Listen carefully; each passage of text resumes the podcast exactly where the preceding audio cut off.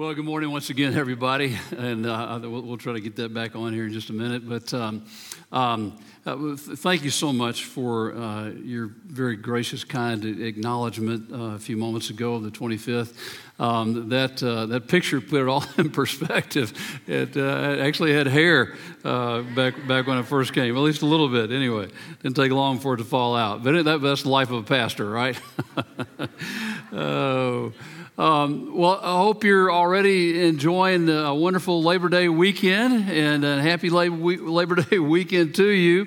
And uh, in light of the fact that it's a holiday, I, I, thought I would start out with a little bit of Labor Day levity. Is that okay? Labor Day levity. Three stories. Three stories. One uh, is about the guy that went to fill out an employee application form. And he got down to the part on the form where it says who is asking who to contact in case of an emergency and he wrote, A really good doctor. they get better, I promise. Second story a Spanish magician was right in the middle of his act one night, up on stage, right in the middle of his act, when all of a sudden he announced, he said, On the count of three, I am going to disappear. He began to, count uno, dos, then poof, he was gone. Headline in the paper the next day read, magician disappears without a trace. uh, I told you they were going to get better, right? uh, third story. Uh, a father and his son who just finished college, uh, not just finished college, he'd been out of college for about a year, still hadn't gotten a job yet, and they're sitting there talking. His dad finally said, Son, you got to get a job. Son said, Why? Said, so you can make money. Well, why do I want to make money? He said, So you can put in the bank and it can make interest. He said, Well, why? He said, Well, so, so that one day when you're, you're old enough and you, you want to work anymore. Son said, I'm not working now. That's all my stories, I, I promise. That's it. oh, well, I, I actually thought we would. I want to start out with some levity because I thought on this Labor Day weekend we'd actually give some serious thought to our labor, to our work. You know, we don't often stop to do that very often. And, I have to say that you know, even though the workplace has always been intriguing, perhaps never more so in these last couple of years, right? I was reading an article uh, published by Psychology Today online in which that was entitled The Great Resignation. You've heard that term, right? The Great Resignation Why People Aren't Returning to Work. And the author said this One of the significant social changes wrought by the pandemic is the shift in attitudes about work. Why we do it, the conditions we do it under, the meaning and place it has in our lives, and the impact it has on our families. Although unemployment is at its lowest level in years, fewer people are entering or re entering the job market. And then the author interviewed a middle aged father who had, had joined in that great resignation, and he made this statement If there's one thing the pandemic taught me, it's that life is unpredictable, short, and too precious to waste on work that does not make me happy or the world a better place. So let's talk about work this morning.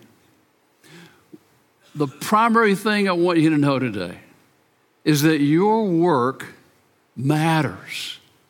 Your work really matters to God. It does, plain and simple. And my prayer for you this morning is that when you leave here, you will be encouraged in your work and reassured of just how much it does indeed matter to God. Your work really matters to God. Well, uh, this assurance begins with understanding the right mindset for work. I, I, think many Christians mistakenly approach all of life uh, with what you might call a two story mindset. Uh, picture a building with a top story and a bottom story. In the top story, people think, well, well that's, that's, where the, you know, that's where the sacred things take place. And then the bottom story is where the secular things take place. So the, the, top story things are things that we, you would think of that you associate of a spiritual nature, things like going to church, uh, going to Bible study, uh, prayer, uh, being involved in, in, ministry, doing mission projects. You know, again, things that we would typically associate as being spiritual kind of things.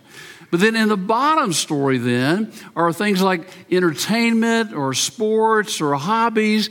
And many people would put in that secular category your work. But is that the fact? Again, until you, what you do is you get in your mind this, this whole concept that it's not until I leave work and then go to participate in something that is of a spiritual nature that I'm actually entering into that top story, that I'm doing something that really matters to God. The top story really matters to God, the bottom story does not really matter to God, it's not significant to Him. So, for example, if, if you chose to live this next week with that two story mindset, um, and, and so you, when you go back to work, eh, whether that's tomorrow or whether that's Tuesday, hopefully Tuesday, hopefully you have the day off tomorrow, but when you return to work, you go back to work on Tuesday, and so you're, in, you're, you know, you're walking right into that bottom story. Continue that bottom story all day while you're at work, and then the next day, Wednesday, you're back at work again. You're back in that bottom story, the things that don't really matter all that much to God until, until Wednesday night. You go to your Wednesday night Bible study, and that's, you have now entered the top story, the part that, that God really thinks is significant, that really matters to Him. And then when you go to men's Bible study on Thursday morning, you're still in that top story. Uh, until you go back to work again the rest of the day on Thursday, and then get back to work on, on Friday, and you're still in that bottom story until you get to leave work then on Friday and go to celebrate recovery Friday night. And then on Saturday, you, you, get to do that mission project. And then you're back at church on, on Sunday. So you have a whole weekend that you spend in the top story. I mean, that's eternally significant, right? Let me ask Is that two story view of life biblical? No, not at all. Not at all. In God's mind, from His point of view, all of life is sacred. All of life. Your work, is sacred. I, I, think one of the reasons, you know, that, that many Christians have thought of work as a bottom story kind of thing is because of the mistaken idea that there was no such thing as work until after Adam and Eve sinned in the garden, and that a part of their punishment was that they were forced to work at that point. no, not true at all. Long before Adam and Eve sinned in the garden in Genesis chapter 3, God had already put this to place in chapter in place in chapter 2, chapter 2 verse 15, the book of Genesis, the Lord God took the man and put him in the garden of Eden to what? Work it and take care of it. Again, before sin ever entered the world, God had already established work as a key part of creation. He created work to be a blessing. Now, something did change after Adam and Eve sinned in the garden about the nature of work. The context changed and the content changed. The context changed, Genesis chapter 3, verse 23. So the Lord God banished him from the Garden of Eden to work the ground from which he had been taken. Or one of the consequences of their sin is that they were moved out of the garden. But also the content changed chapter 3, verse 17 Cursed is the ground because of you. Through painful toil, you will eat food from it all the days of your life. It will produce thorns and thistles for you, and you will eat the plants of the field. See, that was another consequence of their sin. Prior to their sin, they worked, but it was, it, it was fulfilling, but it was hassle free. After they sinned, that's when hassles entered into the work process. Anybody ever had hassles at work? you experienced that. Now you know who to blame it on, right? Now you know exactly where to put the blame. Adam and Eve goes all the way back that far. Friends, your work matters to God. It has inherent spiritual value for several reasons. First of all, because God Himself, God Himself is a worker. Psalm 111, verse 2 Great are the works of the Lord, they are pondered by all who delight in them. Glorious and majestic are His deeds, and His righteousness endures forever. The Lord is gracious and compassionate. He provides food for those who fear Him, He remembers His covenant forever. He has shown his people the power of his works. The works of his hands are faithful and just. All his precepts are trustworthy. God is a worker. He was at work in creation, he's working his word, he's working his people. God works. God the Son is a worker. John chapter 4, verse 34. My food, my food, Jesus said, is to do the will of him who sent me and to finish his what? his work. God the Holy Spirit is a worker as well. 1 Corinthians 12 11. All these are the work of one and the same Spirit, and He gives them to each one just as He determines. Work is a, is a part of the Trinitarian nature of God. And it means that, that we're actually more like Him when we work. In fact, God created us to be His co workers. Think about that. Back, in, back to creation story in Genesis chapter 1, verse 26, the, the Lord said, Let us make mankind in our image, in our likeness, so that they may, in essence, I'm, I'm putting this in there, so that they may partner with God to rule over the fish in the sea, and the birds in the sky, over the livestock, and all the wild animals, and over all the creatures that move along the ground. See, that's why we saw in Genesis chapter 2, verse 15, when we, we read the Lord God took the man, put him in the Garden of Eden to work it, to take care of it. We are partners with God in his work in this world. Now, be careful at this point. It's not that, related to the Garden of Eden, it's not that God had to have Adam work the garden. It's not that he had to have that in order for the garden to be taken care of. God could have easily taken care of the garden. He could have created the garden where it didn't have to be taken care of. He could have just zapped it every now and then, taken care of the garden himself. But instead, God intentionally, intentionally chose to create the garden in such a way that it allows it allowed Adam and, and, his creation as a whole allows us to be partnering with him to take care of his creation, to take care of his creation. You remember the old story about the, the farmer who uh, found the old farm that was just really, really in bad shape, dilapidated. I mean, the, the, fields were overrun by weeds. There was old farm equipment laying around in disrepair and some completely broken. The farmhouse itself was in shambles. And when he, but when he got a hold of that, I mean, he began to work hard in fixing that place up. He cultivated the fields. I mean, he, he either repaired or replaced the, the broken down farm equipment. He renovated the farmhouse. I mean, it was gorgeous. Well, one day this pastor comes driving along and the farmer's out there working in the hot sun. The pastor pulls up alongside him and says, Man, you and God have really done a fantastic job on this place. And the farmer brushes the sweat from his brow and says, Yeah, you should have seen it when God had it all to himself.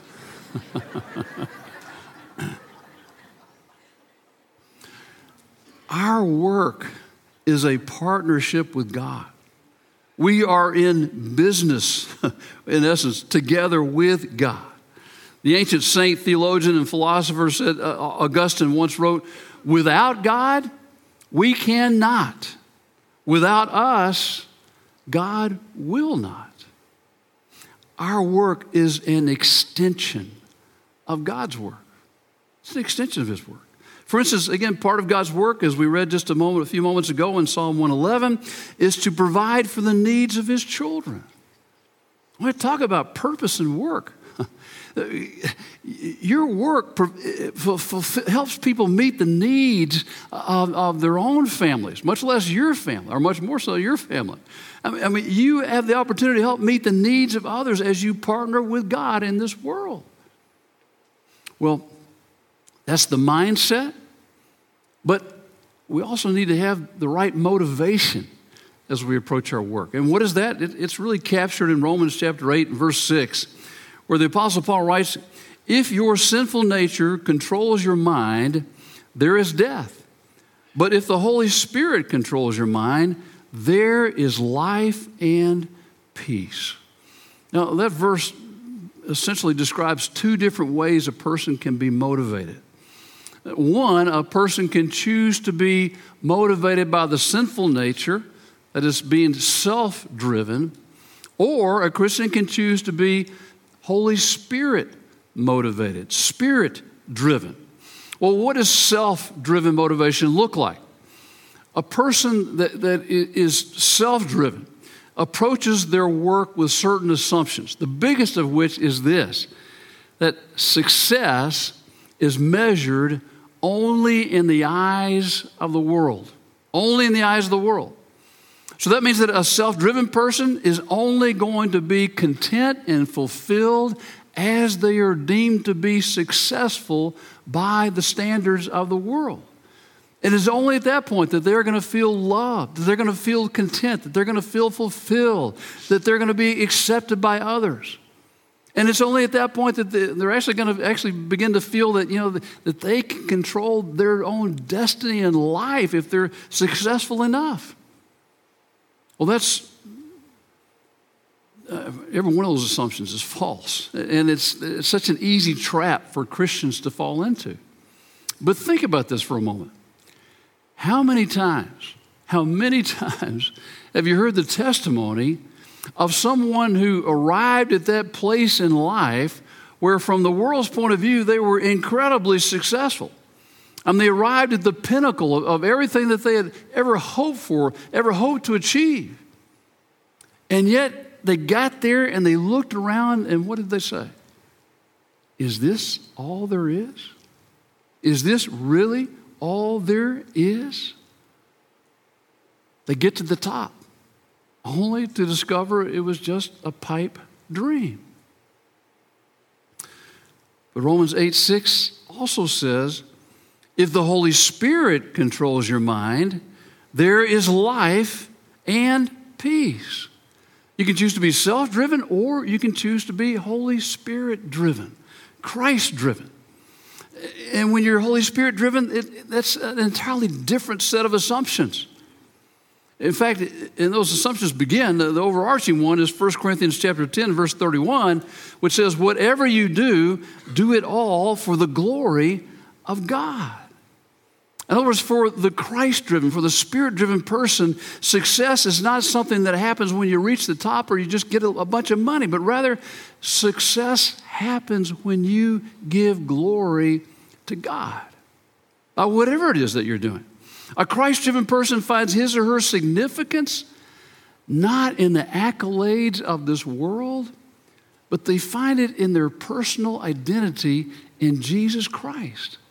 As someone who has been created in the image of God, as someone who is unconditionally loved by Him. Friends, never, never, never confuse your work with your worth. Never. Many people grow up being told or taught one way or another that you're not going to be worth anything until you prove it.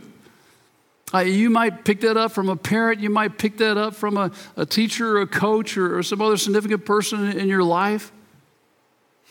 And so all this year, you go through all the years as you're not only growing up, but as you become an adult and start going to work with a thought that's dominating your thinking all the time. Well, I'm going to show them. I am going to prove them wrong. That's a dead end motivation. Dead end, because with that kind of motivation, you never arrive at a point where you feel like you've accomplished enough. Because you'll always wonder, well, is that enough?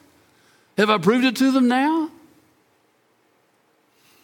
Your work has great value, great purpose, but it was never intended by God to be your primary source of self worth. You don't have to be a great success in the eyes of the world or anyone else in order to be a success in God's eyes. Ultimate source of your self esteem should never come from your job, should never come from your money. Your net worth never determines your self worth. Your self worth, again, always based upon who you are in Jesus Christ. So, as Holy Spirit, Christ driven people, what should our goals be then? What should our goals be? As we've already said, the overarching goal is to glorify God, but how do we go about doing that? Well, I, I picked out one verse, one of, one of my very favorite verses in the New Testament, that in essence sort of gives us a concise answer to that question. 2 Timothy chapter 2, verse 15, the Apostle Paul writes to Timothy, who he's kind of mentored in the faith, do your best to present yourself to God as one approved, a workman who does not need to be ashamed, and who correctly handles the word of truth. You see, the first goal of your work is to please God. He's who you want to please first and foremost, to please God. Do your best to present yourself to God as one approved. So, when all you do, ask the question Is the Lord well pleased? Is God well pleased with what I'm doing and how I'm doing it? You see, as Christ followers, the one you want to please first is not the boss of the company, it's the boss of your life, right? back when uh, I, was, I, was, fun to see that old picture on, the screen a few minutes ago because uh, my uh, daughter Becca uh, was just about uh, uh, just a couple of years younger than that. Actually, she was about four years old when this happened at church we were serving in Little Rock. Uh, and she was in, in, her Sunday school class one morning, and, and one of the kids was trying to tell her what to do, which she doesn't appreciate very much. and the little kid was trying to tell her what to do, and she said, You're not the boss of me. My daddy is the boss of this church. well, I appreciated the sentiment, but that's not quite right, is it? God is the boss of our life. God's the boss of our church. God is the boss of our lives. Colossians 3:23, work willingly at whatever you do, as though you were working for the Lord rather than for people. Do your best to present yourself to God as one approved. And then, second, as a workman who does not need to be ashamed. In other words, work hard. Work hard. Don't ever let it be said of you that you are lazy or that you even appear to be lazy. Work hard. Always ask, is my work well done? Is the Lord well pleased? Is my work well done? Am I working hard? And then, third, be a Christ follower who correctly handles the word of truth. In other words, uh, as you work, are you doing your work according to the truths and the principles that are found in the Word of God? Ask yourself is the Word well used? Are you letting God's Word be your guide to all the decisions that you have to make each and every day? The smallest decisions, the biggest decisions. Are you letting God's word be your guide?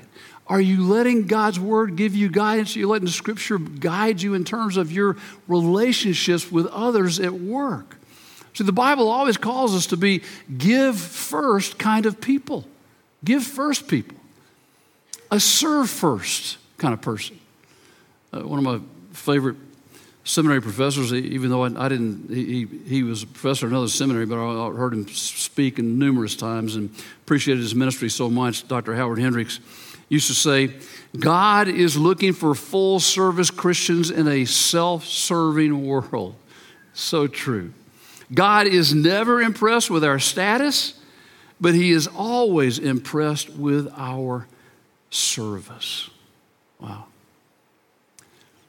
Too many times we go to our work as though we're just marking time. But God's desire for us is to mark lives, to mark lives. And we do that when we choose to be give first kind of people. Beloved, your work matters to God. It really matters to God. I, I want to close with, with a, a, wonderful verse from God's Word um, Psalm chapter 90 and verse 17. Let the loveliness of our Lord our God rest on us, confirming the work that we do. Oh, yes, affirm the work that we do. I'd like to close this message with prayer, and I want to pray that verse for you. Can I do that this morning? Let's pray together. Father, I, I pray for each one here today and, and those that, that, may be listening online as well this morning. That it, as, as we return to our jobs this week, I pray that they would know and experience the loveliness of our Lord, the loveliness of you resting upon them, resting upon them. Father, I pray that, that you would confirm the work that each and every person does. Lord, truly affirm that work. We pray that that affirmation of your Spirit, again, will rest clearly and definitively upon each and every one. We thank you and ask these things in Jesus' name. Amen.